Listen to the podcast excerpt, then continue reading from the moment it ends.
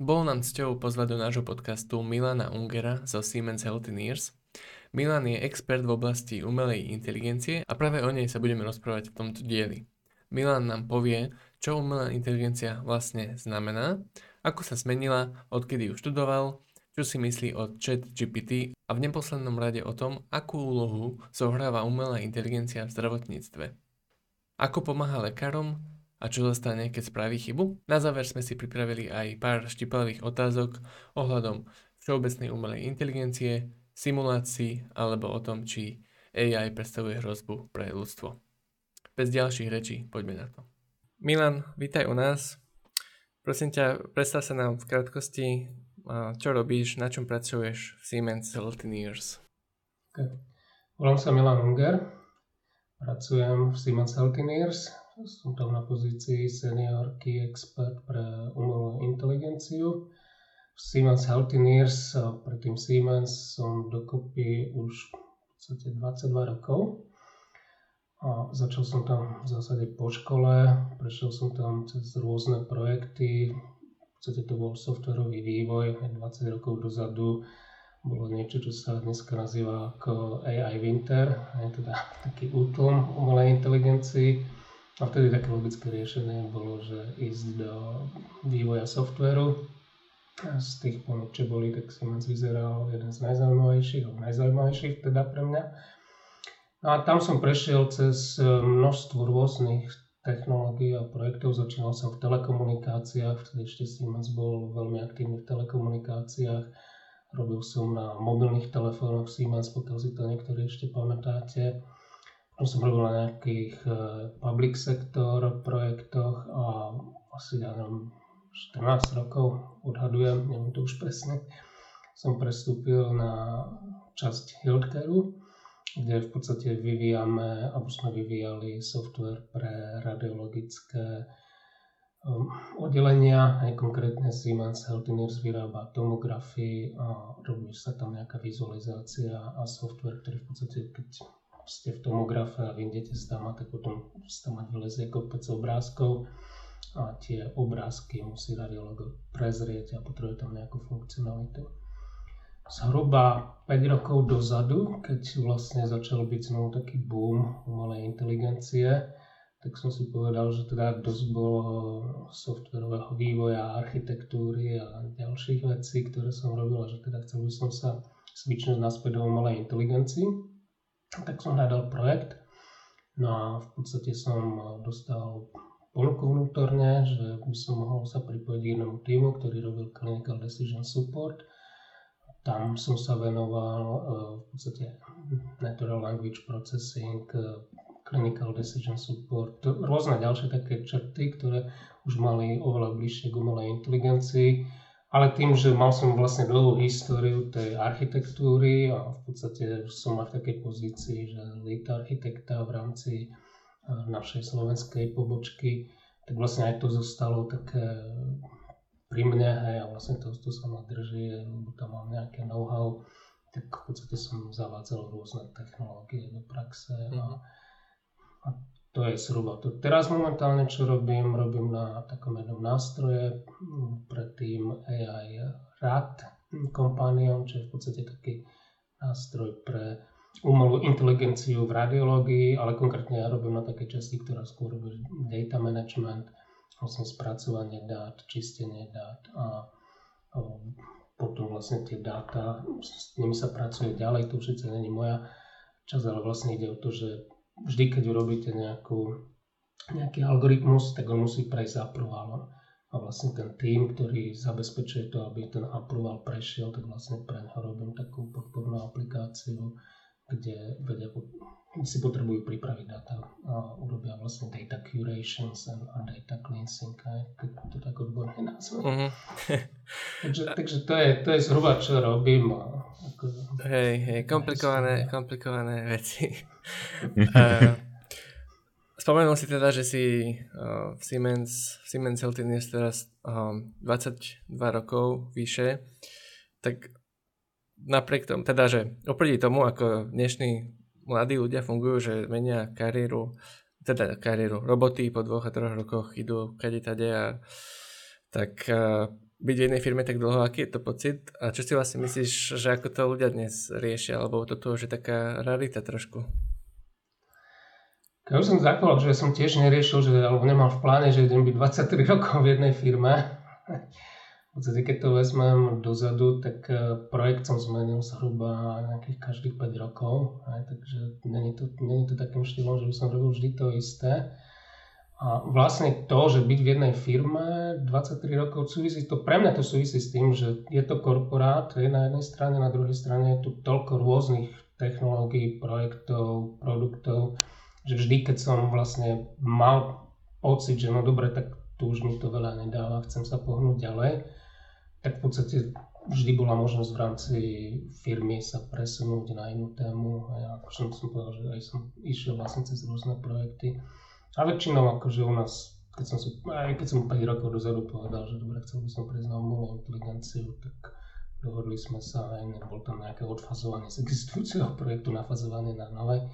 A vlastne prešli sme, prešiel som tam, takže to je jedna vec, že kde síce som v jednej firme, ale zároveň nie som na jednom a, projekte. Ja viem pochopiť, že keď niekto je v nejakej firme, ktorá má jeden produkt, a už sa ho dostatočne nabaží, tak chce niečo iné vyskúšať, tak akože ja som tiež taký, tiež chcem niekedy potom už niečo nové vyskúšať, ale vlastne toto je to, čo ma udržalo vo firme, že vlastne vždy bola možnosť, že som sa vedel preorientovať a vlastne nájsť si niečo, čo je aj pre mňa zaujímavé a zároveň aj firma potrebuje. A čo ťa inak udržalo? Že... Uh-huh. Áno, nech sa páči. Chcel som sa spýtať, že čo ťa udržalo v tom, aby si, aby si tú firmu nezmenil? Že čo ťa tam tak držalo, aby si, aby si zostal? Nič iné ma nepresvedčilo. akože nehľadal som, ako keď, keď si tak, sa tak zamyslím, tak možno, že dvakrát som mal takú situáciu, že som uvažoval, že OK, že čo je nové, aj, a akože som si išiel vyskúšať pohovor, ale v konečnom dôsledku stále aj človek eh, vidí, že, že je to asi všade podobné. Čo mhm. má korporát výhodu, že vidíte, ako to sa robí vo veľkom. A zase, čo má nevýhodu, je, že je tam aj nejaká byrokracia určite, asi ako keby som bol v nejakom startupe. Takže nepresvedčilo ma nič, že by som akože musel odísť. A nevravím, že ma nikdy nepresvedčilo, to, to sa vyvíja, ale zatiaľ akože nemám ten pocit. Jasné. Budeme sa dnes veľa rozprávať o umelej inteligencii. A teda na úvod, ty ako definuješ, čo je pre teba umelá inteligencia? No, to je dobrá otázka, lebo ja to, ja to vždy tak hovorím, že definícia umelej inteligencie je veľmi ťažká, lebo my nevieme definovať, čo je ľudská inteligencia. Hm. Hej, takže vlastne umelá inteligencia je potom dosť taký challenge, ale pre mňa jak, ako ja by som definoval umelú inteligenciu, je, že keď to porovnám s tým klasickým vývojom softwarových produktov, a teda počítačových produktov, tak zatiaľ čo pri počítačov, tých klasických hard computing, ako sa to nazýva pri tom klasickom hard computingu, v podstate ja viem presne povedať, aký je výsledok, viem presne povedať, ako sa to vypočíta, viem presne určiť čas, kedy sa to vypočíta ale pokiaľ sa bavíme o umelej inteligencii, tak tam sa vlastne snažím riešiť problémy, ktoré buď neexistuje, neexistuje algoritmus alebo neexistuje spôsob, kde by sa to dalo exaktne vypočítať.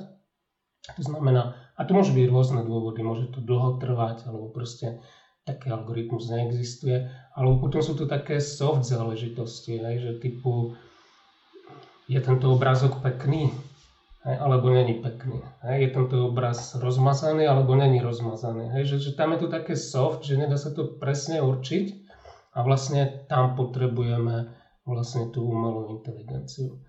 A ešte ja to tak definujem, že dneska je taký boom a ja stále sa niekedy, akože sa ľudia diskutujú, že prečo sa to robí, na čo je to dobré.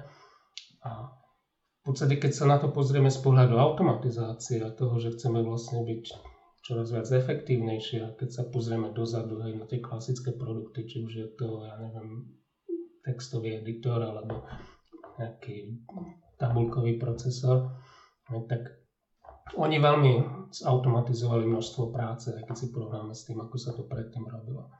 A teraz v podstate dochádzame do fázy, kde na to, aby sme ďalej vedeli niečo zautomatizovať, tak potrebujeme práve ísť k tým veciam, ktoré sú také soft. Hej, že potrebujem porozumieť prirodzenému jazyku, potrebujem rozpoznať obrazy, aby, sa mi to, aby som bol efektívnejší.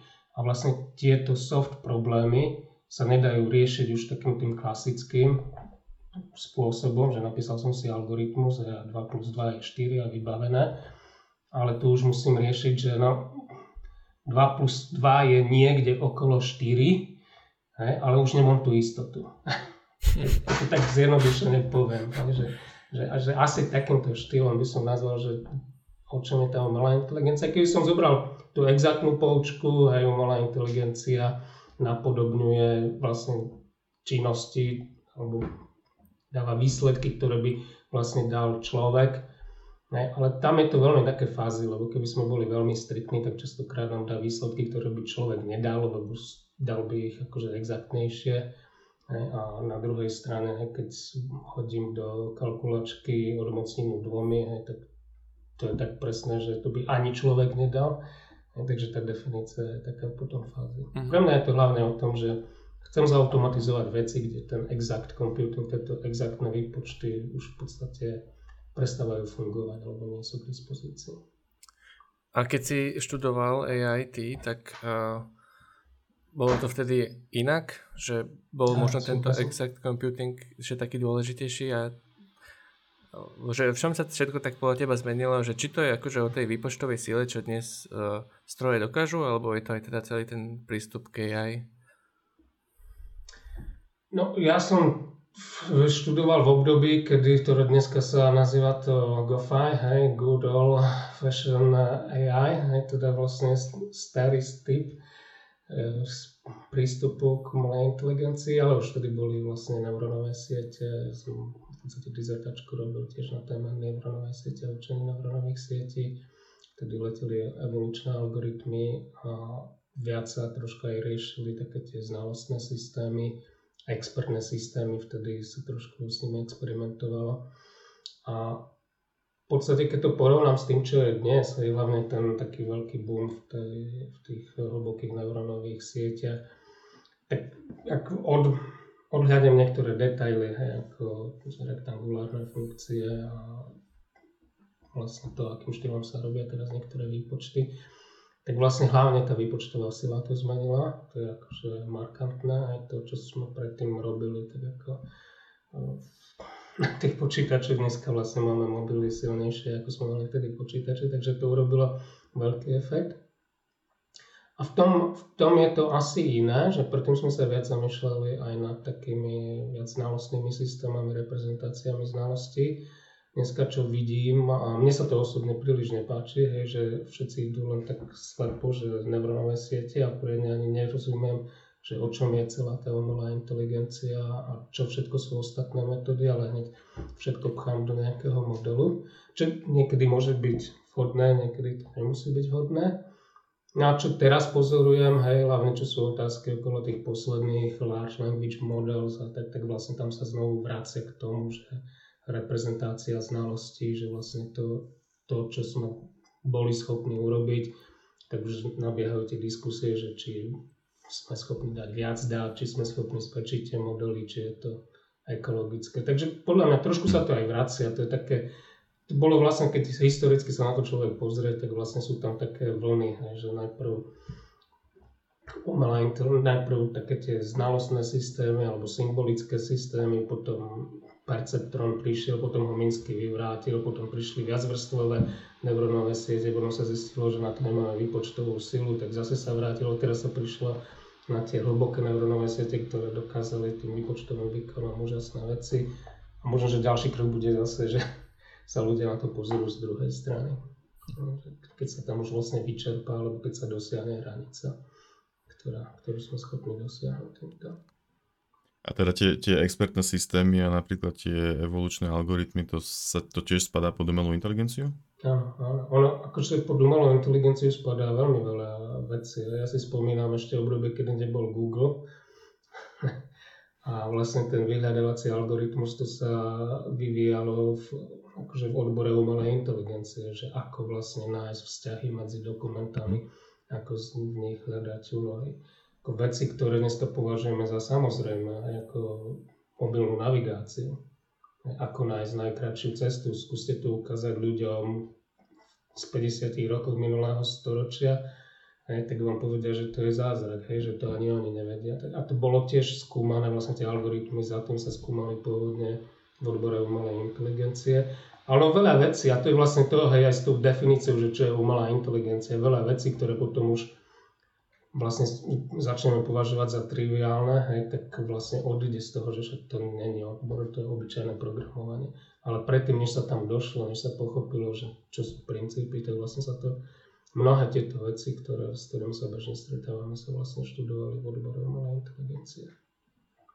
A to by teda akože znamenalo tak nejak, keby to, neviem, či nejaké hlúpo, alebo nejak jednoducho poviem, že proste všetko, čo nevieme nejak úplne vysvetliť, ako funguje, alebo čo nie je úplne kompletne deterministické, tak je ako keby patrí do toho, sa dá povedať, že niekedy možno patrilo alebo patrí do tej umelej inteligencie, lebo akože s tými napríklad s, tým, s tými Google Maps alebo teda s hľadaním tej, tej najkračšej cesty, tak tam si proste predstavím nejaké zjednodušenie, nejaké DFS alebo čo, čo tam beží a akože nepredstavím si tam nejakú, napríklad teda tu tiež, keď sa povie AI, tak si predstavím hlavne neurónové siete a toto si za tými Google Maps nepredstavím. A... Tých najmodernejších už sú, ne? keď sa tam hlavne dá ako nejaké, že pred, predvídanie ako vyťaženia ciest, z ciest, keď teda chce uh-huh. predvídať zápchu, takže to tam je. Ale keď sa pozrieme napríklad, keď hovoríme o tých Google Maps, je, konkrétne tam je nejaký algoritmus, typicky nejaký Astar algoritmus. A tieto algoritmy, alebo čo majú spoločné všetky tie metódy, je, že oni vám nedávajú exaktné výsledky. Keď si dáš do Google Maps hej, dvakrát vyhľadať hej, nejakú cestu a možno, že sa posunieš o 10 metrov, odrazu ti dá iné inú cestu. Hej. Hlavne keď máš mhm. nejaké akože Manhattan distance, že sú pravouhlé cesty, tak raz ti tu dá cestu tú uličku, druhýkrát cestu tú uličku. Lebo on proste musí z niečoho vybrať. Hej. A tiež keby sme tiež nerobí to, že by prehľadával všetky možné cesty. Hej. Keď, keby som stadial to chcel ísť do Paríža, hej, tak neprehľadá všetky možné cesty, lebo by to strašne dlho cest trvalo. On vlastne robí nejakú optimalizáciu ale všetky tie riešenia sú založené na tom, že oni nenajdú optimálne riešenie, alebo ne, nemôžu preukázať, že je to optimálne riešenie, ale nájdú nejaké riešenie, ktoré je dosť dobré na to, aby bolo použité. Mm. A, a to je, myslím, že taká spoločná definícia celého toho, že keď sa dívame teraz na tú umelú inteligenciu a keď ju chceme pochopiť a keď chceme s ňou pracovať, že to je trošku iná ako kalkulačka. Hej? Že keď nám do kalkulačky nejaký výpočet, tak vlastne mám tam úplne presný výsledok. Ale keď ho dám do umelej inteligencie, on mi dá nejaký výsledok, ktorý ja musím považovať za OK, to je možné riešenie, ale nie nevyhnutne to znamená, že je to jediné možné riešenie a nie nevyhnutne to znamená, že je to najlepšie riešenie, ktoré by sa dalo dať, získať. Ne? Čiže ako keď ukážeš fotku mačky, nejaké umelej inteligencie a napíše, že na 99% to je mačka, hej? Hej, a potom ukážeš nejakú nakreslenú rukou mačku a zvyhaté, hej. Tam vlastne, tam vlastne sú to, hej, že keď ideme, že, že čo robia tie... To, to je inakšie dobrá ukážka toho, že keď uvažujeme o tom, že jak fungujú neurónové siete a jak funguje symbolické systémy. Lebo neurónové siete, hej, akože pochop, vidia mačky, hej, všetky mačky sú podobné ne, akože podobajú sa aspoň trošku na seba, ak nemáme nejakú zrovna vypratú alebo komínom prehnanú mačku, tak asi by ich tá neurónna siete vedela poznať. Ale potom, keď my ideme do toho ľudského, symbolického uvažovania, tak ja keď nakreslíme količko s tými trojuholničkami, to my všetci chápeme, že je to mačka, hej, ale to je len nejaký zástupný symbol. Hej, ale tá neurónová sieť to nemá ako vedieť, hej, lebo odrazuje úplne niekde inde. A vlastne v tom sú také tie základné rozdiely, že keď rozpoznávam obrazy a keď chcem rozpoznávať jazyk, že jazyk je silne symbolický, že mhm. tam je určitý zvuk, ktorý je zástupný k niečomu.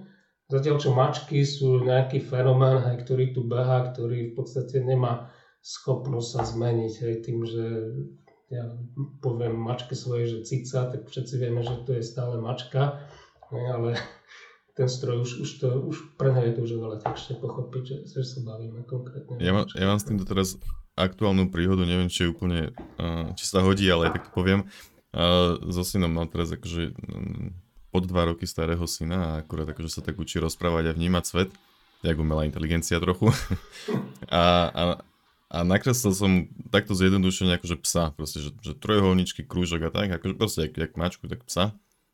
A skúšal som, že či uh, moje umenie rozozná, že je to pes, lebo psov akože pozná, tak nerozoznal. Buď som to veľmi zle nakreslil, alebo, alebo ešte nemá toto vnímanie, že aj takýto môže byť pes. Ešte, si, ešte si neurobil toto spojenie, podľa mňa to častokrát o tom, hej, že sa stále, hej, akože keď, keď, mi, keď sa bavím s manželkou a začne mi rozprávať názvy farieb, hej, že, že ako vláda, tak hovorím, no tak pre mňa je to kankalinková, hej, akože vymyslené slovo. Hej, a kým, kým to slovo nepoviem, hej, tak nikto nevie, čo to znamená. Ako náhle mu vy, priradím význam, tak odrazu ľudia sú schopní ho používať. A to isté je vlastne pri tom vývoji tých detí, že ako, už keď mu povieš, že toto je pes, tak na budúce, keď nakreslíš podobný obrázok, tak asi to pochopí. Keď neviem odhadnúť tvoje umenie, hej, takže možno, že to bol skvelý pes. Boli pre teba nejaké úplne že mind-blowing okamihy, kedy si povedal, že, že umelá inteligencia je proste že úplne že top, že napríklad pre mňa to bolo asi AlphaGo 2016, Máš nie, niečo aj ty také? Fú, vieš to už asi neviem, či si spomeniem. AlphaGo, to, akože už keď človek je trošku insider, hej, tak ako do toho vidí, tak asi vie, čo je za tým. Pre mňa, čo bolo také zaujímavé, hej, bolo, že keď, som pozoroval, že akým štýlom pracujú s rôznymi problémami tí ľudia, AlphaGo v podstate bol len akože šach, hej, takže to, to ma tak zaujímalo, že akým štýlom to robia tú optimalizáciu.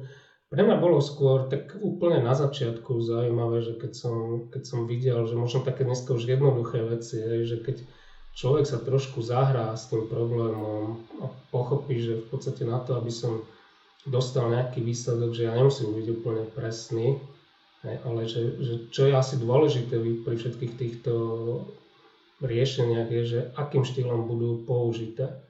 Že,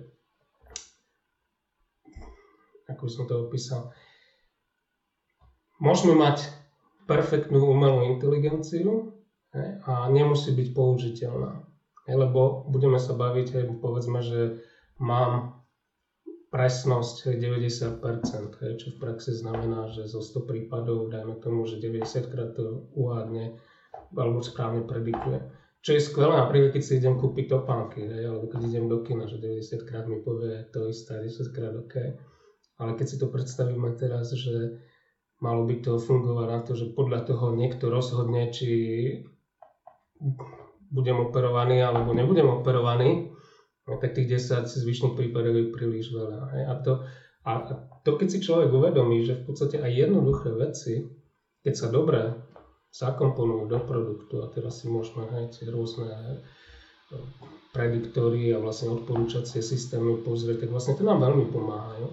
Ale na druhej strane, keď skúšate niečo a chcete byť veľmi exaktné a je závislé veľa vecí na tej exaktnosti, tak to je, to je niečo, kde, kde to vlastne už potom odrazu začne ako keby zlyhávať Hej, a to, to pre mňa bolo také, že, že zistiť, že aha, že v podstate nejde o to, že ja musím mať dokonalý systém, že častokrát ide o to, že ako sa popasujem s tým problémom hej, a ako ho urobím dosť dobre na to, aby v danej situácii, v danom nasadení zafungovalo pre tých používateľov. Hej, a, to, a to znova, aj niekedy sú to tie výzvy, sú, sa vzdajú možno aj také, že, že jednoduché, Hej, a odrazu zistíte, že to je úplný challenge, že tam ste na niečo nedávali pozor a druhýkrát sa to môže zdať, že to je náročné, ale v podstate keď si poviete, dobré, ale pre tých používateľov to je kritické, tak akože sa to dá pohodlne urobiť. Pre mňa napríklad bolo zaujímavé, keď som predtým robil na projekte, na tom rozpoznávaní textov a tam som vlastne prichádzal do styku vlastne s reportami z nemocnice. A tam boli niekedy zážitky, to, to, to bolo veľmi akože, že prispôsobiť sa tomu, aj vlastne vidieť, že, že čo dokáže ten človek robiť, hej, akože akým štýlom tí ľudia vlastne potom pracujú s tým jazykom. Tam boli slova, my sme spolupracovali s nemeckými nemocnicami hej, a tam boli slova, kde začalo slovo nemecký, v strede malo nejaký latinský názov a skončilo anglikanizmom. to, to človek to musel vlastne vždy pracovať s tým, že, že, že jak to vlastne interpretovať. Takže to bola taká výzva. A to, to je vlastne aj také, že, že potom zase, keď sme sa nad tým zamýšľali, hej, tak v podstate spôsob, akým sa by sa niečo také dalo riešiť. Hej, a neviem, či si spomínate ešte na Palmy, či tie handheldy. Vlastne tam bol, tam bol taký spôsob písania znakov textu, kde používateľ sa musí prispôsobiť tomu, jak sa, píšu, jak sa píše text, aby to rozpoznalo rukopísaný text. E, takže v podstate sa to neprispôsobilo ani tak tomu používateľovi, ale používateľ sa musel prispôsobiť. A to je ináč také zaujímavé riešenie a to, a to sa mi páčilo, to je asi také, že aha, že takto by sa to mohlo robiť že, že nesnažiť sa ísť úplne ad absurdum, lebo keď, keď budete chcieť súťažiť s človekom, tak toho, ten stroj akože on vždy vie zložiť. Hej.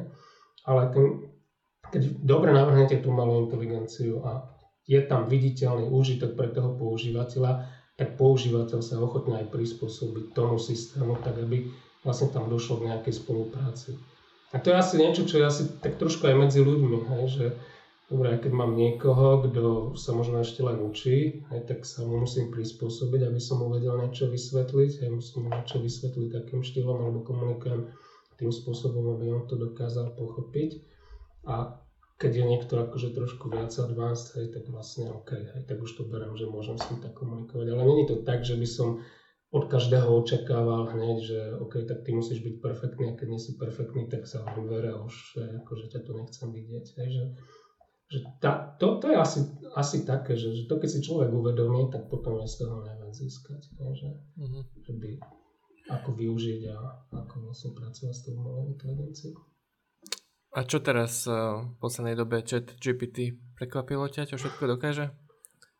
No, prekvapilo ma hlavne to, že ako to dokáže urobiť výstup. Taký veľmi autoritatívny, veľmi čistý výstupný text. Hej, to, to ma veľmi prekvapilo. To, to, je veľ...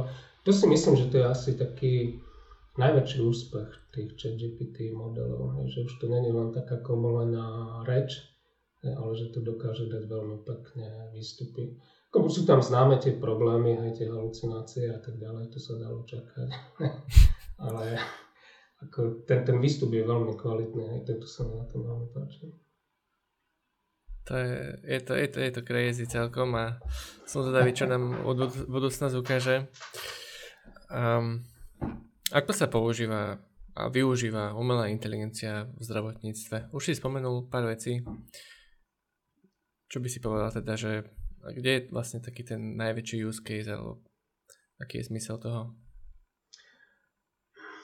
Ten najväčší use case je asi v tej automatizácii a efektívnosti, že veľa vecí, ktoré vlastne by sa dali robiť pomocou umelej inteligencie alebo zjednodušiť prácu tých, tým lekárom. Že nie to, ne, nevidím to tak, že by tie use casey boli v stave, kedy, kedy by sme my vedeli povedať, že dobre, však tu ti dám umelú inteligenciu a nemusíš ísť k lekárovi. Že, že to, to určite tak by som nevnímal, ale skôr, keď si predstavíme situácie, napríklad vidí, idete k lekárovi hej, a lekár vás vidí hej, a teraz máte nejaké symptómy a pre ňoho sú tie symptómy ťažko spracovateľné, hej, že, že nevidel takýto prípad, hej, tak vtedy napríklad tá umelá inteligencia mu môže pomôcť, že mu dohľadá, aha, že pozri sa, tu sú materiály, tu to popisujú, alebo pozri sa, tu bol podobný pacient. Potom ďalšie také tie prípady sú, že my robíme vlastne v radiológii veľa, aj tak v podstate on dokáže ten systém označkovať podozrivé e, lézie. Znova, on, on neurobi vyšetrenie, lebo to nemôže urobiť, ale on môže urobiť to, že označkuje, že tu sú nejaké podozrivé miesta. A teraz ten lekár je na ňom, ako to interpretuje. V končnom dôsledku on sa vždy musí na to, pod to podpísať. Ale jemu to môže urýchliť prácu napríklad v tom, že tí lekári, tí radiológovia, oni si pozerajú, po, povedzme idete s nejakou chorobou, hej, on si pozrie plúca, alebo ja neviem, mozog, alebo čo potrebuje pozrieť, hej, na čo sa ho pýtajú, aké, aké je tam podozrenie. Ale jeho zároveň ten systém môže upozorniť, že ale pozri sa tam v tých ostatných snímkoch, ktoré nie sú tvojim fokusom, tam tiež niečo vidno. Hej. A to sú napríklad e, takéto záležitosti, ktoré by to mohli. Potom, čo sme robili predtým, je, že tí lekári sú zahltení nejakými informáciami. Keď si, no, my sme, ja už nemožno, vy ste ešte takí mladí, hej, takže k lekárovi možno chodíte ešte s nejakými jednoduchými problémami, ale keď si vezmete starých rodičov, hej, tak oni už u toho lekára sú pravidelne. A teraz on keď tam ide, tak má taký štos dokumentácie a ten lekár, keď si to vezme, on má na toho pacienta pár minút, hej, možno 10 minút. On sa musí v tom vyznať, hej, zorientovať sa, čo je tomu pacientovi. A tam napríklad to umelá inteligencia by vedela veľmi dobre pomôcť jednak zanalýzovať ten text, možno komunikovať s tým pacientom, ktorý je častokrát starý hej, a pomalšie komunikuje a urobiť hej, nejaký dialog a vlastne získať relevantné informácie ten lekár hľadá určité signatúry alebo niečo, čo sa stalo v tej pacientovej histórii.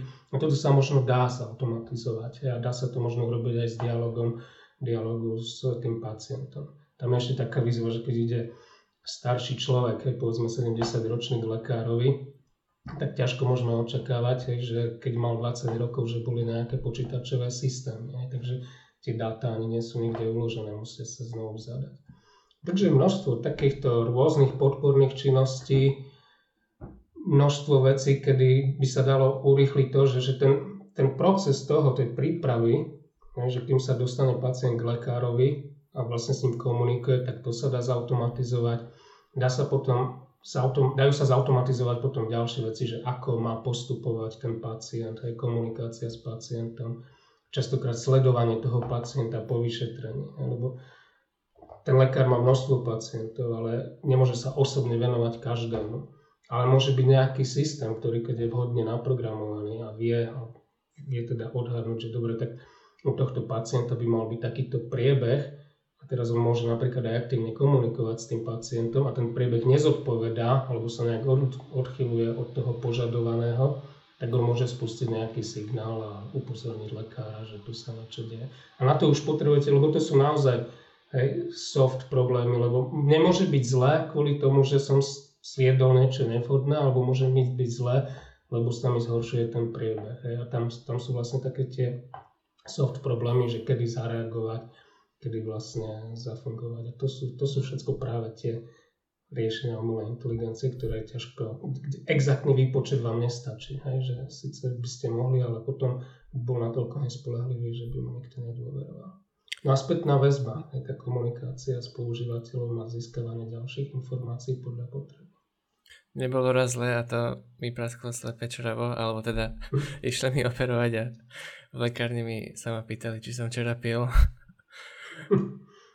um, to boli také tie silné stránky aj v zdravotníctve. Má aj nejaké slabé stránky? Slabé stránky? No tam, tam je to, neviem, že či, by, či, či sa to dá tak povedať, že slabé stránky. Slabé stránky má, hej, ale slabé stránky v tom zmysle, že tým, že to není presné, je častokrát problematické to nasadiť. Hej. Vy, vy nemôžete to nasadzovať eh, s tým, že v podstate budete tvrdiť, že je to 100% spolahlivé. Ale nebude to spolahlivé. Takže vy musíte urobiť pomerne veľký dôkaz a urobenie, urobenie dôkazovania v klinickej domene je vlastne dosť náročné. Aj to sa bavíme o nejakých klinických triáloch a rôznych ďalších záťažiach. Čo je ešte riziko, vlastne čo s tým sme sa tiež stretli, čo je riziko, je, že keď máte takýto systém a funguje spolahlivo na tých 90-95%, tak stále tam máte ten zvyšný 5-10% a to si vyžaduje, že ten zákazník, ten používateľ dáva pozor na to, hej, že OK, že tu môže byť stále hej, jeden z desiatich, jeden z desiatich môže byť nesprávny a musím na to dávať pozor. Ale tam, tam vlastne to riziko, že sa zníži pozornosť. Že on odrazu začne považovať všetko za správne. Hej, takže tam človek musí byť veľmi opatrný na to, že, že znova, že nielen, že bude dávať výsledky, ale musí rozmýšľať aj nad tým, že dobre, ja tu budem dávať tie výsledky, ale musím nejak zabezpečiť, aby tá pozornosť toho, že, že dávaj bacha, že tu mohlo byť niečo vynechané, alebo toto môže byť zlý výstup alebo nesprávny. Takže aby to tam bolo dostatočne zakomponované. A to je vlastne problém tých soft riešení, že keď používateľia to budú brať ako kalkulačky, že proste mi to dalo presný výsledok a nebudú striehnúť na to, že pozor, že to nemusí byť úplne vždy rovnaké, tak e, to môže spôsobiť problémy. A takže to, na to treba mysleť v dizajne, ale to je vlastne tá slabá stránka tej umelej inteligencie. A z druhej strany slabá stránka ľudí, že vlastne oni sú naučení pracovať s kvázi exaktnými strojmi, ktoré im vždy dajú presný výsledok a tu odrazu sa musia posunúť, že dobré, aha, ale tu na to není také presné, tu je to len nejaké odporúčanie. A tak zase ani doktor, keď mi niečo povie, tak to nemusí byť na 100% pravda. Môže aj tam byť nejaká odchylka. To je, to je pravda, hej, to, to, to je tak, ale problém je, že keď sa spoláhne ešte na nie, niečo hej, a potom to dá, to, to, je, to je asi to, že čo keď ide pacient a že ja som si to tu vygooglil, ja, mhm. lekári si trhajú vlasy a teraz vlastne odrazu, keď oni začnú googliť, aj, tak aby to bolo vlastne dostatočne exaktné a aby tam nedochádzalo k tomu, že... A to je vlastne aj jeden bod, ktorý sa stále kontroluje, aj, že pri tých aprovaloch, kým to chcete dať na trh, aj, že, že aby toto bolo zabezpečené, aby sa vlastne nedochádzalo ku chybám. A keď sa tá chyba preto stane, a človek si to nevšimne, tak potom čo sa stane? Je nejaký bojkot tých systémov, alebo proste život ide ďalej, alebo... To, ja by som nepovedal, ešte nie je taká situácia, že by to tak fungovalo, lebo nie, nie sú také systémy, že by rovno takto dávali. Hej, tam je dosť veľký skepticizmus aj zo strany lekárov. Mm-hmm. akože pomaly si sa učia s niektorými systémami, niektoré už používajú, niektoré im pomáhajú, ale oni sa tam musia potom pod, pod to podpísať.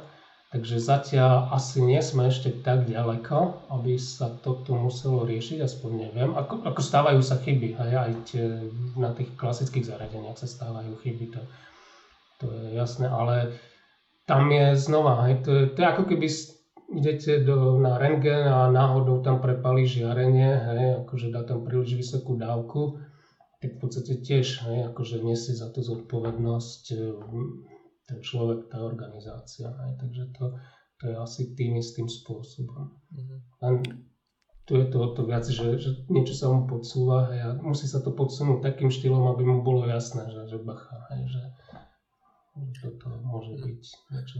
A čo si spomenul tú radiológiu, tak uh, je to dnes ešte perspektívne študovať? Je to akože taká presne tá vec, že ktorá ako prvá bude asi nahradená? Mm, ja si nemyslím, že bude radiológia, radiológia ako prvá, lebo tam, keď sa dívate na radiológiu, tak oni sa dívajú na nejaké zašumené obrázky. Ja si spomenám, keď som prvýkrát prišiel na projekt a všetci sa dívali na nejaký biely šum. A to je, to je asi ako to, čo hovoril Gabo, hej, že nakreslil psa, ja som na to pozeral, čo tam vidíte, tam nič není.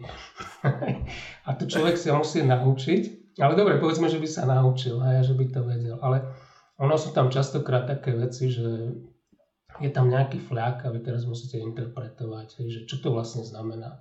Lebo tam nejde o to, že ja vidím ten obrázok, ale ja musím vedieť povedať, že čo to znamená.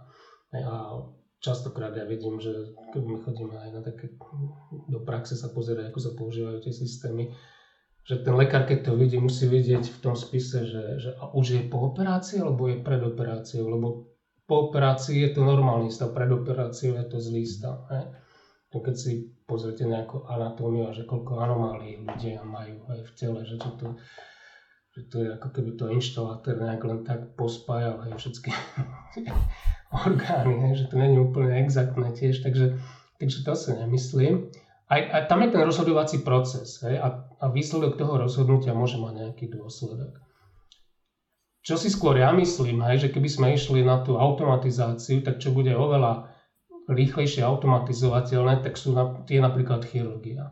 Takže ja si viem predstaviť, že budú roboty, kde v podstate ten chirurg mu zadá, čo má robiť, ale tým, že to bude stroj, ktorému sa ruka, akože určite sa ani chirurgom netrasie, hej, ale tomu robotu už vôbec, hej, ten robot možno dokáže reagovať aj na vlastne to, ako sa hýbajú, hýbu tie orgány. A tam už v podstate sa nedieje rozhodnutie až na tie výnimočné situácie, hej, ale v zásade ten človek už má aj predstavu, že čo ide robiť. A dneska už sú také stroje, ktoré napríklad automatizujú nejakú operáciu. Takže skôr to vidím, že tam pôjde viac tej automatizácie. Čo sa týka radiológie, tam bude oveľa viac možno podporných systémov, ale keďže ide rozhodovací proces a vo všeobecnosti ja si myslím, že všade tam, kde, kde je rozhodovací proces, tak vlastne tie dnešné systémy budú podporné, nebudú také, že, že to vedia nahradiť. Ale vo všeobecnosti ja si myslím, že keď niekto študuje radiológiu, tak už dneska je to práca s počítačmi. Bude musieť vedieť, pochopiť, ako fungujú aj tieto systémy s umelou inteligenciou a podľa mňa to čaká skoro celú populáciu. Takže vlastne naučiť sa pracovať s týmito systémami. A myslím si, že radiológie sa ešte oplatí študovať. Dobre. Takže ako si hovoril, myslíš si, že uh, treba sa pozerať na tú umelú inteligenciu ako na tool, na nejaký prostriedok a nie, že by teraz malo ísť nahradiť uh, lekárov, doktorov?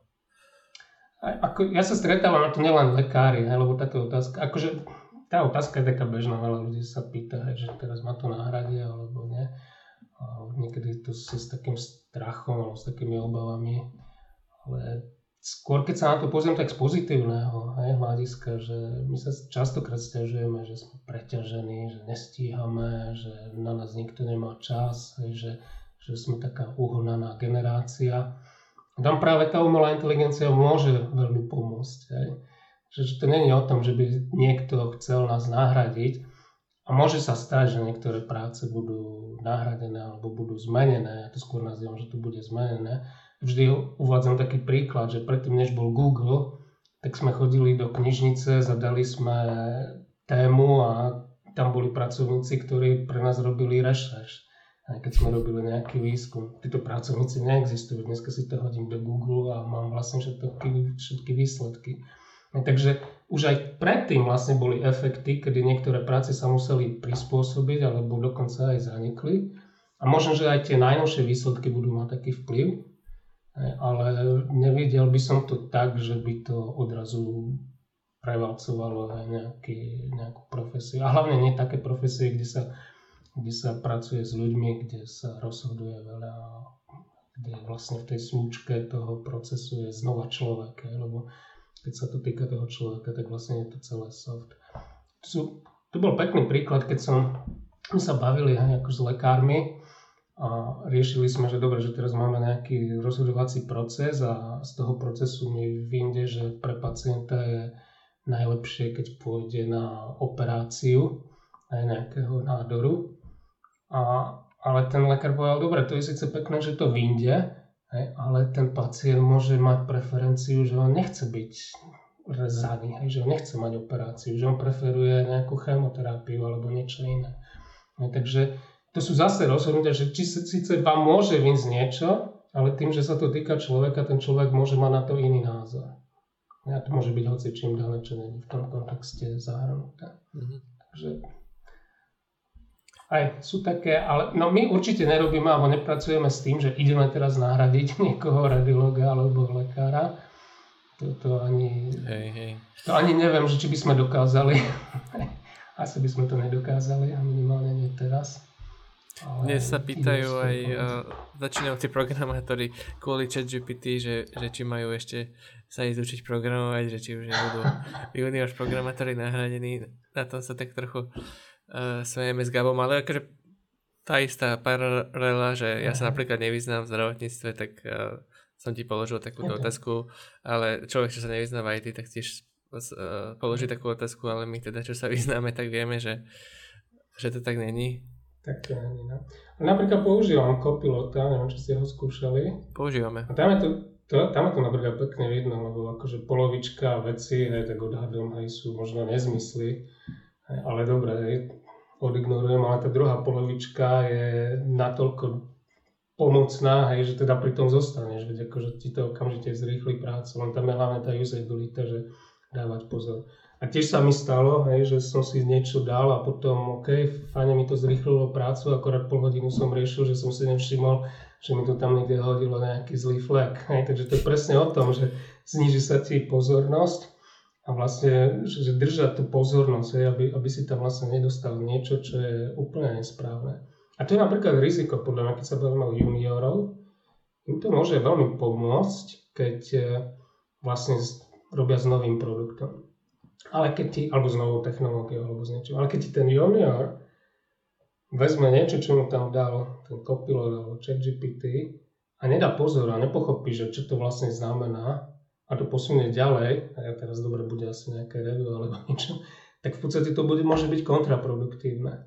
A to to je v zásade to isté aj v tých ostatných profesiách, aj v tej radiológii alebo v tom klinickej praxe. Keď tam niečo príde, a mu to môže veľmi urychliť prácu. Aha, tu je to, hej, to je, to je, na to musím dať bacha, alebo musím sa na to, aha, ono mi to niečo navrhuje a keď to bude z polovičke času akože dobrý návrh a z polovičky času možno, že nie je dobrý, ale veľmi rýchlo rozpoznateľný, že to nie je dobrý návrh, tak mu tomu lekárovi to rýchlo veľmi pomôže. Ale keď on to začne slepo akceptovať, hej, tak to môže byť kontraproduktívne. A to je vlastne aj s tou programátorskou prácou. Si tiež nemyslím aj, že to nahradí našu prácu, ale počúvam mm. niekedy aj takéto úvahy a že si zamyslím, ok, dobré, ale treba pochopiť, že programovanie nie je o tom, že ťukáme do, bezmyselné do klávesnici, ale analizujeme problémy. A vlastne podobne je to asi aj v iných profesiách. To je veľmi good point. Uh, toto prispôsobovanie sa a teda nájsť taký ten balans medzi tým, že to, čo mi povedal, že či to príjmam ako nejakú absolútnu vec, alebo uh-huh. musí to prejsť s môjim dohľadom. To bude asi jedna z tých najväčších víziev pre ľudí, ktorí sa s tým, teda, ktorí s tým budú pracovať. Uh-huh. A hlavne, ktorí s, tým budú, ktorí s tým budú vyrastať potom, no, že to už bude, hej, že pre tých juniorov, ako hovorí, že to bude, to bude náročnejšie, lebo ja som napríklad mal tú situáciu, že som si tam niečo nechal doplniť, no, že celú funkciu mi to napísalo, pozrel som sa na to high level, že super, vyzerá to dobre, a tiež som potom akože hľadal, že, že prečo mi to vlastne robí niečo iné, než, než by malo, až neskôr som si to našiel. Um, ale hej, no že akože my keď na to ešte nie sme až tak zvyknutí, tak sa na to nebudeme až tak spoliehať, že možno trochu menej, ale taký ten fakt, že keď teraz prídu ľudia, ktorí mm, fungujú už iba s tými systémami, tak treba ich varovať, aby boli naozaj opatrní. Podľa mňa to kritické je možno v tej generácii, ktoré precha, ktorá na to nabieha, hej, že, že to sú v podstate dnešní juniori, ale podľa mňa tvoj, tvoj syn, hej, alebo možno moji vnúci, hej, budúci, tak tí s tým budú vyrastať, podľa mňa sa tomu oveľa viac prispôsobia, ako sa prispôsobili tej dobe počítačov, mm. ale tak tá prechodová generácia s tým môže mať trošku výzvu, aj, že, že zvyknúť si na to, že nie všetko je exaktná kalkulačka, že niekedy je to len návrh. Ale podľa mňa tá budúca generácia s tým bude asi takto pracovať a bude o to efektívnejšie práve, že to bude vedieť vhodne s tým pracovať. Ale teraz, keď som si vlastne tak zamyslel, že o mi to príde také, že, hm, že teraz tí, tí juniori prídu o tú, o tú alebo že budú len tak, že všetko kodiť buď pomocou Copilotu alebo chat GPT a že prídu o tú nejakú radosť tak vlastne o takú istú radosť, radosť sme prišli aj my, keď sme začali používať IDčka, ktoré, ktoré sú už trošku akože inteligentnejšie a, a nepíšeme to iba v nejakom hlupom textom editore, ktorý nám žiadnym spôsobom nepomôže, takže Takže asi to je niečo veľmi podobné. Si prišiel už oveľa radosti. Ja si spomínam, že hovorím, že ja som ešte začínal študovať tesne pred Googlem, hej, tak vlastne som mal tú radosť, že keď som potreboval nejaké odborné články, tak som vycestoval do Bratislavy Zavrel sa v Savke na jeden deň v knižnici a sáňal články. Ne? No to mne sa tie vedecké články nechcel ani na Google už hľadať, takže... takže... Keď som písal bakalárku a na diplomovku, takže... Podľa mňa, čo bude zmenené, je, že vlastne my, čo robíme, alebo vlastne keď pozerám ten posun, že ako vlastne fungujeme, hej, ako, ako fungujeme v tomto prechode. Tak vlastne veľkou výzvou bolo, že ako, ako vyhľadať informácie. A to sa, to sa zmenilo vlastne s tým Googlom a rôznymi vyhľadávacími strojmi. A teraz, čo sa deje, v podstate my sme ešte stále tam, len je to prístupnejšie, hej, že vlastne tie informácie sa dajú jednoduchšie vyhľadať. Ale v podstate stále je to tom, že ako získať prístup k informáciám, ako ho získať efektívne. Predtým to bola možno trošku väčšia výzva, ako, ako je tu dneska. Dneska to v podstate je výzva. Dneska už ten chat GPT ti napríklad vyhľadá aj veci takým spôsobom, že ti ich ponúkne veľmi pekne, takže je to také prístupnejšie pre mnohých ľudí. Čo to nemá ešte je, že, že zvládať akože uvažovanie v kontexte a uvedomovať si dôsledky toho, čo, čo, čo nejaký výstup alebo nejaké rozhodnutie urobí. A v podstate podľa mňa to bude ten dôraz, že čo bude tá ďalšia generácia robiť, že pre nich už vyhľadanie informácií, že chcem niečo nájsť, tak proste idem na internet a vyhľadám, alebo chcem niečo rýchlo pochopiť, hej, tak namiesto toho, aby som zháňal vhodnú literatúru, tak to dám do nejakého toho chatu a on mi to pekne zosumarizuje. Hej. Tak toto už bude pre nich také, že OK, na čo to robiť, hej, na čo sa učiť s logaritmickým právitkom, keď to viem naťukať, hej, takže podľa mňa polka populácie zabudla ako sa robí delenie aj ručne. si to hodím do kalkulačky a idem. A podobný bude posun aj pre tú ďalšiu generáciu, ale stále asi ešte zostane to, že OK, ale ja mám tú znalosť a ja som ten, čo vie rozhodnúť, že čo je správne a čo nie je správne a ja mám tú skúsenosť a viem si uvedomiť, aký bude dopad toho, čo sa teraz stane. Hej, že keď mám na výber dva možné, dve možné kroky, tak vlastne, že aký je dopad, keď urobím toto rozhodnutie a čo sa stane v budúcnosti a čo sa stane, keď to rozhodnutie neurobím. A to je, to je vlastne to, čo, čo stále tie stroje nedokážu. Spýtal by som sa, že um, čo ste robili v Siemens Healthineers, na čo si najviac hrdý? A ktoré také produkty, projekty? Uh ako no, Siemens Healthineers, no najviac hrdý si na to, keď to vidíš, že sa to používa. Keď vidíš, že niekto zo známych príde z vyšetrenia a povie, ja som tam videl Siemens Healthineers, tam bola to vaša značka, to je určite váš stroj. A možno keď vidíš, že, že si u lekára, alebo vidíš, že niečo robí, hej, no, si, ja, toto som robil ja, hej, to, to presne, presne to vidím na tej obrazovke. Hm. Takže to je skôr taký pocit zadozučinenia. Ako genericky, keď som povedal, že na čo sme najviac hrdí, tak vždy je to o tom, že, že, tie, že tie zariadenia sa potom použijú a, a že, že máš, ten, máš, máš ten pocit, že to má dopad. Hej. Má to dopad na takú všeobecnú, všeobecne na tvojich známych hej, a na niekoho, že vidíš, že, že to naozaj pomáha ľuďom. Že to je vždy, vždy také pozitívne. Ako veľa ľudí u nás, aj keď aj sa bavíme, v podstate ako veď, ste tiež softwaroví inžinieri, tak viete, že nájsť iné miesto, inú firmu nie je asi nejaká veľká výzva, keby sme chceli. Ale veľa ľudí drží práve to, že, že to, čo robíme, že, že, že vidíš, že vidíš v tom užitočnosť. Hej, že áno, hej, že tam není pochyb, že toto niekomu pomôže, že na niečo to bude dobré. Takže, takže, takže asi to, a ja si na to som najviac hrdý a myslím si, že veľa ľudí u nás je, je tak nastavených, hej, že, okay, že, že to, čo tu sa robí, že, že fakt má nejaký zmysel.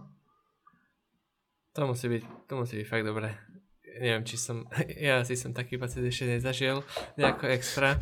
Nechcem hadzovať firmy, pre ktorých robím, ale, ale nemôže sa to porovnávať. Um, no, Kabo? Ja by som sa teda ale spýtal, že, že, že čo teda vlastne ale robíte, alebo čo sú tie projekty, na ktorých si ty nejak konkrétnejšie, keby vieš povedať, že na ktorých si robil? Ja som robil na v podstate Singu, aj to je produkt interný. A tam sme, to je v podstate radiologický produkt. Tak to vždy hovorím tak, že ak si viete predstaviť Photoshop, aj, tak e, je tu vlastne taký Photoshop pre radiologov. To znamená, jednak oni musia vidieť tie obrázky, ale okrem toho, že musia vidieť, musia urobiť nejaké úkony. Musia si prispôsobiť jas, kontrast, ale musia urobiť aj merania a takže rôzne nástroje na merania, musia urobiť výstupné zostavy. Aj musia, častokrát je tam to, že, že potrebuješ sa na ten istý obraz pozrieť z rôznych uhlov pohľadu. Hej, takže v podstate sme tam robili rôz, na rôznych vlastne častiach a ten, ten systém je pomerne komplexný, pretože tých druhov ochorenia a potom aj druhov toho, ako sa na tie obrázky treba pozrieť, je množstvo. V podstate to je vždy každá, každý ten odbor, každé to ology, hej, že onkológia, radiológia, radiológia síce im pomáha onkológia, a neviem, potom e, interné a rôzne ďalšie, hej, tieto oddelenia, oni trošku ináč riešia tie choroby, choroby ešte aj v rámci jednej ology, hej, že potom je vlastne také ochorenie a onaké ochorenie a odrazu sú tam úplne iné riešenia a úplne inakšie to treba sledovať zariadenia sú iné, aj MR, CT, ultrasound, takže na tom, na tom som robil. Potom eh, som robil na tom clinical decision eh, support, potom teraz robím vlastne na tom internom. A okrem toho máme vlastne ďalšie riešenia in-house, tam máme riešenia pre, vlastne robí sa niečo ako elektronická zdravotná knižka, aj tá je myslím, že nasadená v Rakúsku a Švajčiarsku Robia, robí sa niečo ako point of care, aj to sú v podstate zariadenia, ktoré už sú priamo v nemocnici, že kde je vlastne nejaká práca s tým pacientom. Robili sa zariadenia pre nejaké snímanie pre pacientov, pre telekomunikáciu, pre telemedicínu, aj teda, že, že oni mali na sebe zariadenia, teraz to posielalo nejaké údaje plus rôzne ďalšie veci. My sme veľká organizácia, máme laboratórne riešenia, aj keď to myslím, že v Bratislave my nevyvíjame, ale akože sú laboratórne riešenia, ktoré vlastne, keď idete do laboratória na rozbor krvi a rôznych ďalších vlastne tekutín tkaní, aj tak to robí, na to máme zariadenia a rôzne ďalšie. Asi, asi neviem, už je, je toho dosť. Aj, tako. Mm-hmm. V rámci, v rámci tohto všetkého je aj nejaká tá umelá inteligencia, akože priamo? Umelá inteligencia, teraz keď sa bavíme o umelej inteligencii, tak priamo čo robíme je niečo ako AI Rad Companion, čo je v podstate nejaký asistent hej, s umelou inteligenciou, ktorý, ktorý pomáha radiologom. To je jeden taký mhm. produkt, na to máme niekoľko tímov predtým sme robili ten AI Pathway Companion, to sa v trošku presunulo, my sme kúpili medzi tým variant, takže ten vlastne robí podobné riešenie, tak uh, tam sa to nejak pozvučovalo. A, a neviem ešte, že či sú, asi sú aj inde, hej, nevidím do všetkého. Teraz viem, že sa riešia úlohy ako Similar Patient Search, teda hľadanie podobného pacienta, Viem, že sa riešili úlohy typu nejakého, nejaké práce s dokumentáciami a, a takéto rôzne, ale úplne prehľad nemám, aby som bol a ty, a ty ako architekt, čo konkrétne robíš, alebo ako vyzerá nejaký tvoj deň, alebo čo, čo je vlastne tvojou úlohou, keby? Alebo robíš, Teraz... až, veľa otázok k tomu, ale robíš iba na jednom projekte napríklad, alebo robíš nejak overseeuješ viacero, alebo ako to funguje? A, väčšinou sa pozerám ešte aj na iné projekty, ale je to záleží toho typu a niekedy za mnou prídu ľudia s dotazmi. Ja som eh, v podstate naskočil na tému Kubernetesu a mikroslúžie pomerne skoro. Mm. To som sa snažil aj dosť eh, pretlačiť vo firme. Dneska už je to bežné, ale vtedy to bolo ešte také novšie. A v podstate, čo je... Ako z tej dennej práce, hej, robím na projekte tiež, hej, v podstate veľký rozdiel medzi mnou a vývojárom asi není aj možno v tom, že akrát dokážem urobiť za deň to, čo on potom špekuluje, že čo som vlastne stváral. jak, som, jak som to vlastne, čo som tým myslel. Alebo musím vysvetliť, že ak má niečo urobiť. Ale skôr potom ide o tom, že keď vidím nejakú tému, nejakú technológiu, tak treba sa niekedy aj rozhodnúť, že či je vhodná. Aj, že či či ju chceme používať. Aj teraz sú nejaké výzvy, ako by sa to dalo riešiť. Takže už, už skôr také, také úlohy idú ku mne, hej, že urobiť koncept, ako by nejaký problém sa dal vyriešiť. Hej.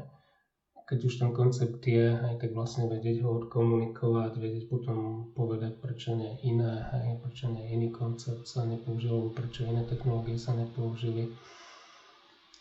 Potom vedieť, ako je to najvhodnejšie najefektívnejšie naimplementovať a dať vlastne rozdeliť to medzi ostatných ľudí, pokiaľ je taký projekt, alebo potom vlastne vytvoriť nejaký prototyp a vyskúšať ho a overiť v praxi, že či o praxi alebo nejakom, teda nejakom trial e, nasadení, že či to bude fungovať. A keď robíš nejaký proof of concept alebo nejaký ten prototyp, tak e, na to si akože kvázi získaš tým, alebo to robíš, na tom robíš ako keby sám, alebo zase, zase veľmi záleží, alebo...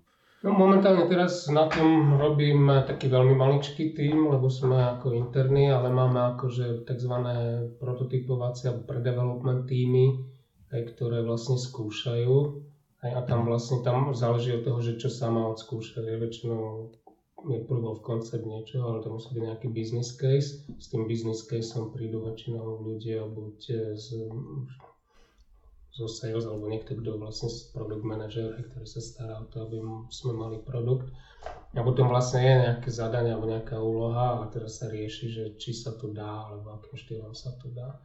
Konkrétne napríklad, keď to vzťahnem na umelú inteligenciu, aj tak bola taká, taká požiadavka, hej, že či vieme urobiť vlastne nejaké vyťahovanie nejakých konkrétnych bio údajov z klinických reportov, či na to vieme použiť e, language modely, alebo či pôjdeme na role-based, alebo a tam sa potom vyhodnocovalo, hej, že, že dobre, tak keď chceme ísť cez neurónové siete, tak potrebujeme nejaké trénovacie množiny, na to nemáme dáta, hej, lebo buď nie sú k dispozícii, alebo ich nevieš reálne získať, alebo potom môžeme ísť na nejaký iný systém a tak sa robili rôzne experimenty a potom sa vlastne rozhodlo, potom sa to implementovalo, keď to začalo fungovať, tak sa to začalo nasadzovať. Pri tej AI rade to obdobné, že nejaká, nejaký algoritmus, teraz ten algoritmus treba zvážiť, ako sa zaintegruje do produktu. A tam častokrát potom ide o to, že, že nejde len o to, že mám algoritmus, ale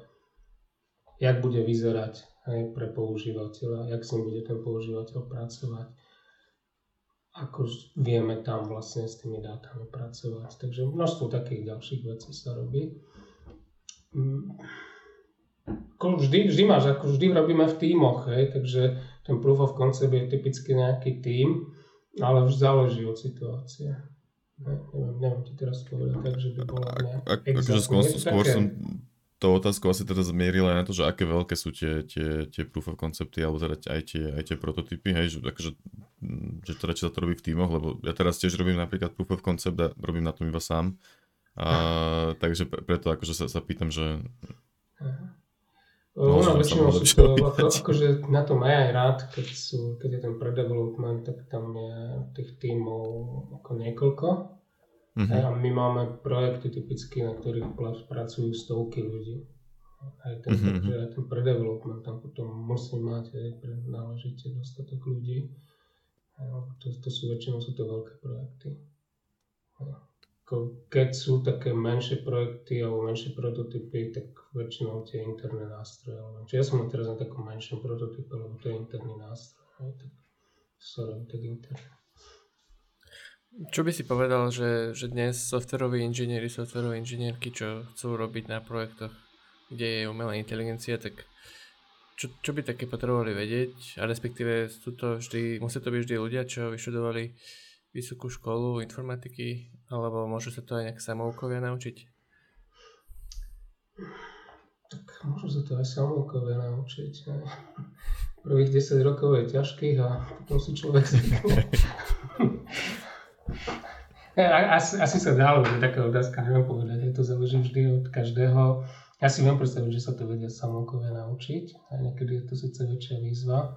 A v podstate, čo teraz badám, je, že v podstate, keď človek ide na softwarové inžinierstvo, tak mu to dá taký ucelenejší pohľad. Hej, že bola kedy stačilo, že človek vedel programovací jazyk a už mohol ísť do profesie ale dneska, keď si všimneme, že čo všetko je okolo toho, hej, tak v podstate človek by mal mať predstavu o tých všetkých častiach. To ale neznamená, že sú tam zavreté dvere pre toho, kto nemá softwarové inžinierstvo. V zásade musíme len abstraktné myslenie a snahu potom, je pravda, že sa naučiť.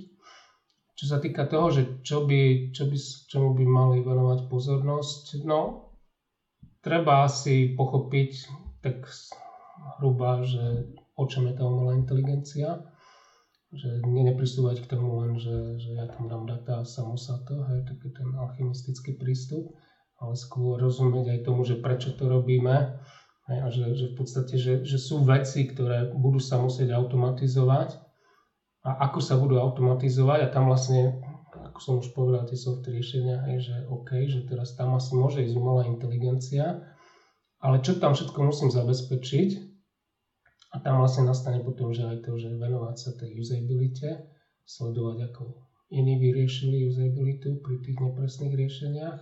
A tu znova keď dáme ten príklad s vyhľadávacím nástrojom, on vám dá 10 možných riešení. A to je tiež jeden usability prístup, že OK, že tam je viac riešení. A, a v podstate tieto dve faktory, že, že OK, že sú problémy, ktoré má zmysel riešiť, alebo musia sa riešiť takýmto prístupom a potom ten druhý prístup, že usability. Takže vlastne asi, asi by mali tomu venovať. No a plus softwareové inžinierstvo, všetky tie ostatné faktory, je to ako, čo asi poznáme všetci z praxe. Mm. Môžem? No. Obo, ja sa nadýchujeme.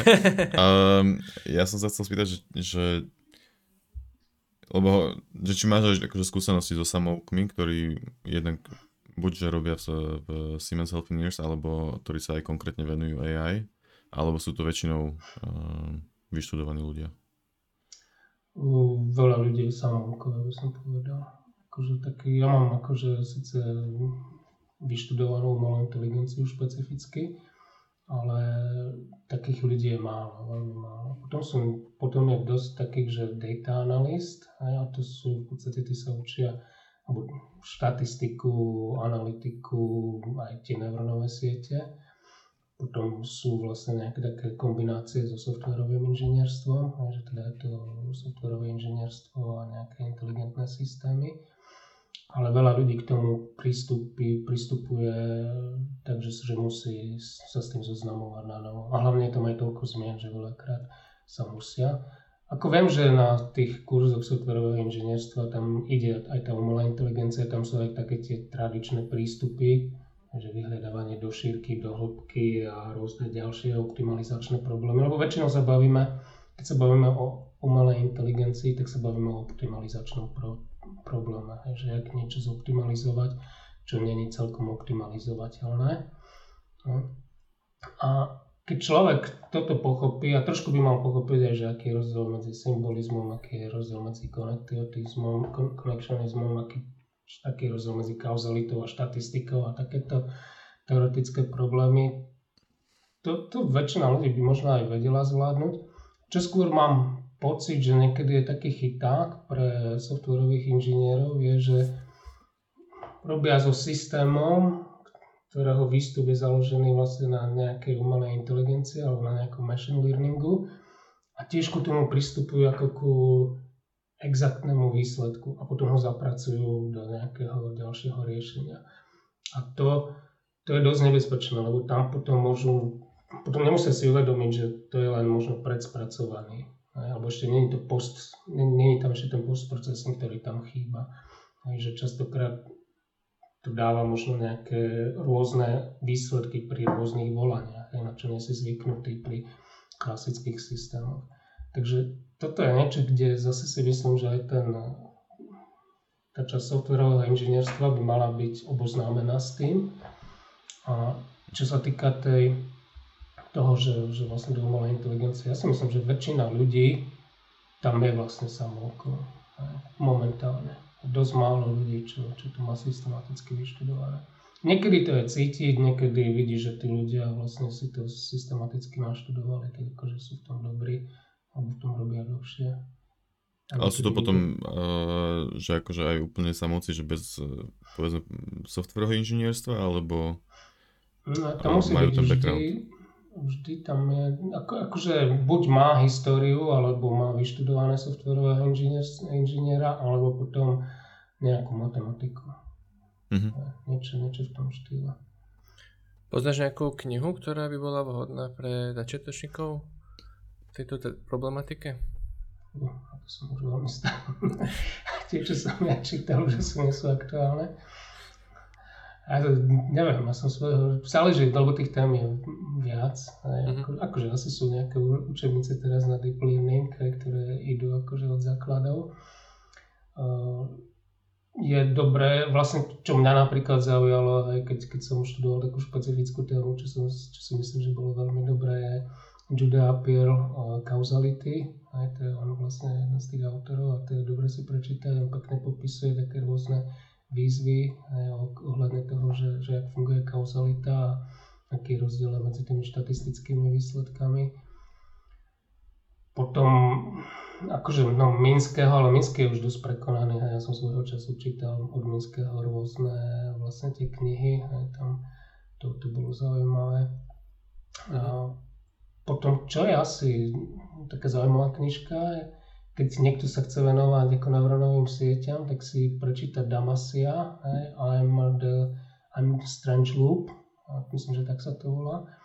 A to je vlastne, on, on je neurochirurg a vlastne porovnáva, že, že ako funguje oni robili výskum vlastne mozgu hej, a vlastne potom z toho on, on dáva vlastne aj súvislosť s tým, že ak funguje vedomie hej, a consciousness a, a takéto veci. A keď, keďže ja tých 20 rokov dozadu, keď som išiel do umelej inteligencie, tak tam tá umelá inteligencia, ten význam bol bližšie k tomu, čo dneska nazývame AG, hej, že Artificial General Intelligence, že oni vlastne za to potom do, do, do toho doplnili to General Intelligence, že tá verzalita a všetko s tým spojené. Tak ja som vlastne aj do toho sa trošku pozeral. Tam sú zaujímavé knižky od Pinkera, Hej, akože toto sú Staff of Mind, je veľmi dobrý. Hej, a no, keď niekto chce pochopiť trošku, ako fungujú, funguje reč, tak Language Instinct, to je taká dobrá plážová knižka. Hej, to sú, to sú to zaujímavé. To je tak populárne napísané a to, to sa dá veľmi dobre čítať, je to tak humorne písané. Staff of Mind je trošku zložitejší, ale tiež je to v zásade populárna vedecká literatúra. Tak Super. Asi, asi to by som... Dáme e, linky na knižky do popisu videa. Máme inak ešte také záverečné 4 zaujímavé clickbaitové otázky, ale možno ešte pred nich. Uh, Gabo, ty napríklad ešte si mal nejaké otázky v zálohe? Nemám, nemám, nie. Dobre, tak uh, uh, prejdem na prvú otázku do štyroch. Uh, aké sú ešte nejaké priaznevé oblasti, a okrem zdravotníctva, ktoré vďaka AI zažijú teraz e, veľký pokrok. Okrem zdravotníctva. Ja osobne si myslím, že polnohospodárstvo.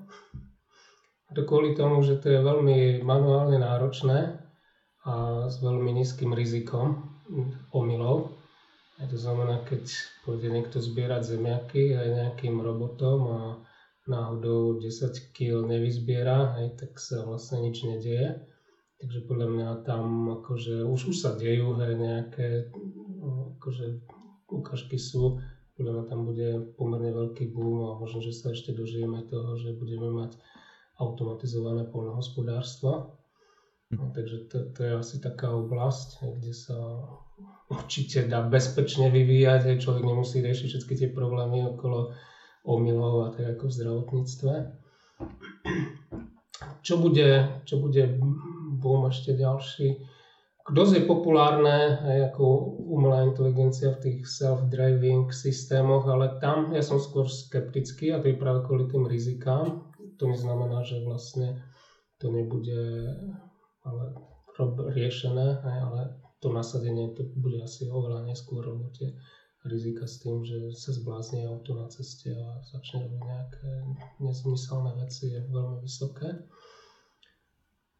No neviem, ešte čo by som... No a potom také vlastne ako kopilot, hej, doplňovania veci, hej, že ponúkať riešenia a veľmi spojiť to s tou usabilitou, že umelá inteligencia a usabilita, to je podľa mňa dobrý hint, že keď, keď chcete niečo robiť, tak sa na to pozeráte z pohľadu usability a odrazu tá usabilita vám dá, že aha, že to už sú hotové riešenia, možno ich treba len upraviť. Takže, takže to by som myslel, že niekde, kde ľudia musia zložiť to, že díva sa na jednu obrazovku a prepisuje na druhej, tak vlastne niečo takéto zautomatizovať. A tých, tých vecí je potom veľa. Akože hľadám si chutný obed dneska, tak už mi to môže rovno dať nejaký chatbot alebo niečo. Takže to sú, to sú riešenia, kde tá usability vlastne potom môže pomôcť. Takže asi tak.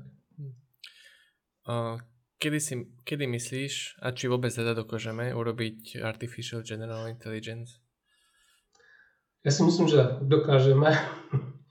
Kedy, do, kedy to bude, ťažko povedať, lebo tam sú také aj filozofické otázky.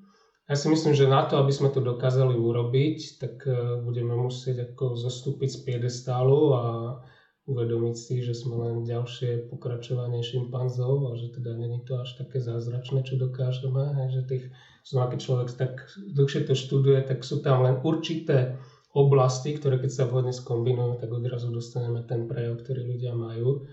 Ale to neznamená, že, že to bude nejaká mágia. A kedy to bude, neviem. Ale si myslím, že teraz tým, že keď už vidíme, že, že čo všetko dokážu tie veľké jazykové modely a zároveň si ľudia uvedomujú, že tu sú ťažké limity, tak si myslím, že teraz možno aj v najbližších 5-10 rokov bude znova boom tých znalostných systémov, teda systémov založených na reprezentácii znalostí, na symboloch a na, na spracovaní vlastne tých rozhodovacích procesov, ktoré ktoré v podstate prebiehajú aj v ľudských mozgoch a to môže trošku akože urýchliť vlastne taký výskum.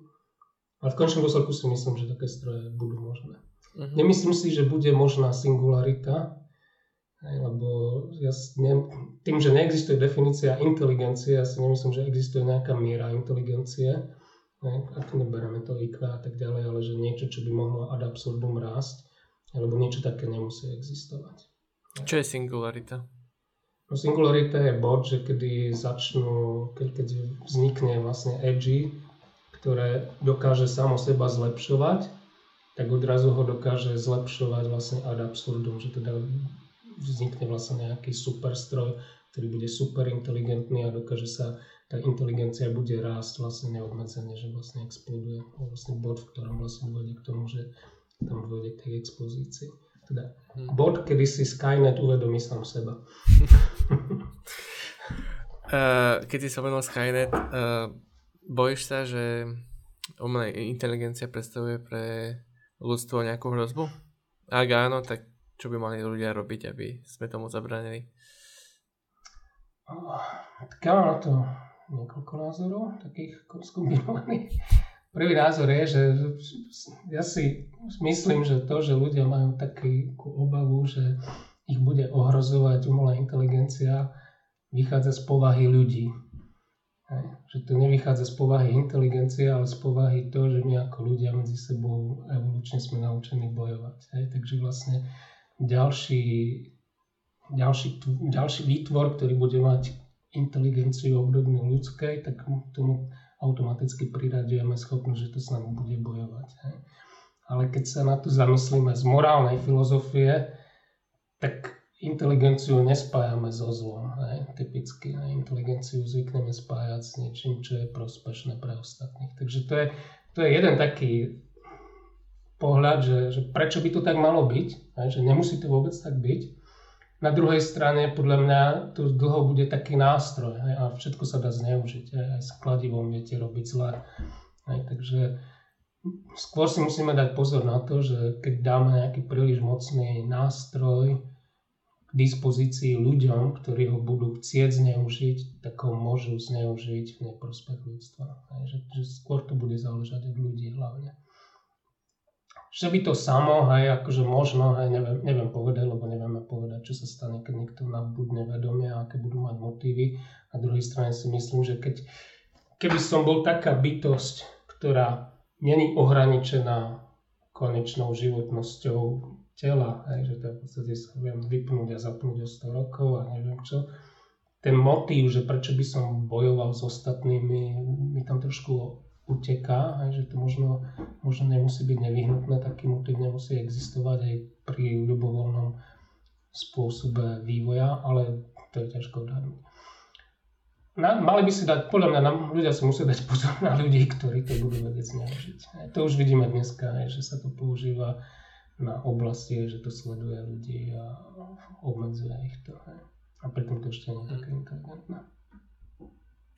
Ja sa teraz akože, no teraz, no ja vnímam napríklad deepfake, že to je akože veľmi teraz uh-huh. také nebezpečné, no hlavne aj s tou pozornosťou, čo sme spomínali a vyhodnocovanie faktov. Posledná otázka. Uh, Zamýšľal si sa nad tým, že by sme mohli žiť v simulácii? že, že teraz či zvieme v simulácii.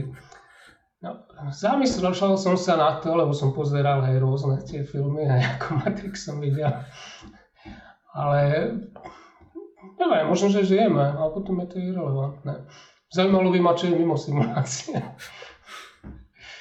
ako, ako pre, podľa mňa to sú také trošku, pre mňa je to také trošku irrelevantné, že prečo, keby som žil v simulácii, tak potom je to veľmi dobrá simulácia. A ako by to zmenilo môj prístup k životu, no asi nejak, lebo by som to nevedel stále rozoznať a ja čo keby nie. A potom, keby som sa prebudil z jednej simulácie, som v ďalšej, alebo ad absurdum. A myslím si, že nie sme, nie sme v simulácii. To je skôr taký, taký pocit, hej, že či, či vieme. Hej. To, je, to je trošku aj zo, ako so slobodnou vôľou, hej, že že síce možno keby bolo, a ja teraz asi už sú dôkazy, že není všetko vypočítateľné, tak pri limitovanej kapacite mozgu ty sa musíš rozhodovať s tými informáciami, čo máš a tým pádom tá slobodná vôľa vyplýva z toho, že ak pracuješ s informáciami, ktoré máš k dispozícii. O slobodnej vôli by som sa teraz vedel rozprávať ďalšiu hodinu. Čítal som na to pár knížek, veľmi sa mi páči táto téma, ale, ale budeme teda končiť. Gabo? Nemám asi čo dodať, akurát akože tiež uh, ja som sa na toto otázku, však uh, asi naj, najznámejšia tá otázka, či žijeme v simulácii v spojitosti s, s maskom, alebo tak nejak spopularizovaná, povedzme, hej, kde ja vlastne, čo on povedal, že žijeme alebo nežijeme, ani presne neviem. Ale dnes, ak som, sa, jak som to videl v tej príprave, tak som sa tak nad tým zamyslel, a tiež som došiel k záveru, že, že vlastne keď žijeme v simulácii, tak akože čo s tým spravíme, čo, čo to vlastne mení, že, a, že teraz čo som v simulácii, tak vlastne môj život nemá zmysel a aký vlastne má ináč zmysel. Hej, že to keby tá otázka, vedie k tej otázke, že aký má život zmysel a tam asi nechoďme. Ale keby ti niekto ukázal červenú hej, a bielú tabletku, tak možno by si uvažoval. Potom by museli predávať tie tabletky, možno, že Musk už videl tie tabletky. uh, super. Uh, ďakujeme veľmi, Milan, že, že si tu s nami mohol byť, že sme sa mohli baviť o týchto brutálne zaujímavých veciach. Mne osobne sa to veľmi páčilo, verím tomu, že aj našim, naši poslucháči to, to vnímajú rovnako. Um, napadá ti možno ešte niečo na záver? Čo by si chcel povedať? Vlastne asi tí, čo nás počúvajú, nech venujú pozornosť tomu, čo sa deje v umelej inteligencii. Nech majú taký zdravý skepticizmus a hlavne nech sa naučia pracovať s tým, čo im umelá inteligencia dáva, aby, aby v podstate ich to môže veľmi zefektívniť, ale zároveň, ako som povedal, môže to byť aj kontraproduktívne, takže tak ako sme voľa kedy sa snažili presvedčiť ľudia, aby získali počítačovú gramotnosť, tak teraz by mali získať ľudia gramotnosť na umelú inteligenciu a to asi pomôže potom celej populácii a, a rozlišovania toho, čo je fake a čo není fake a čo je správna informácia, vhodná informácia a čo je podľa. Tak, tak. Všetky teda veci, čo sme spomínali, knižky, aj uh, Siemens Healthineers ako taký dáme do popisu videa. Uh, napadlo mi, že mohol by som sa vyjadriť knižkám o slobodnej vole a možno čo si o tom myslím do nášho newslettera. Ak ešte nesleduješ, tak mhm. stredovka.sk lomeno newsletter. A, a tak, teda, ďakujem tebe Milan, ďakujem uh, všetkým posluchačom a teda lúčim sa. Ahojte. Ďakujem za pozvanie. Dovidenia. Čaute.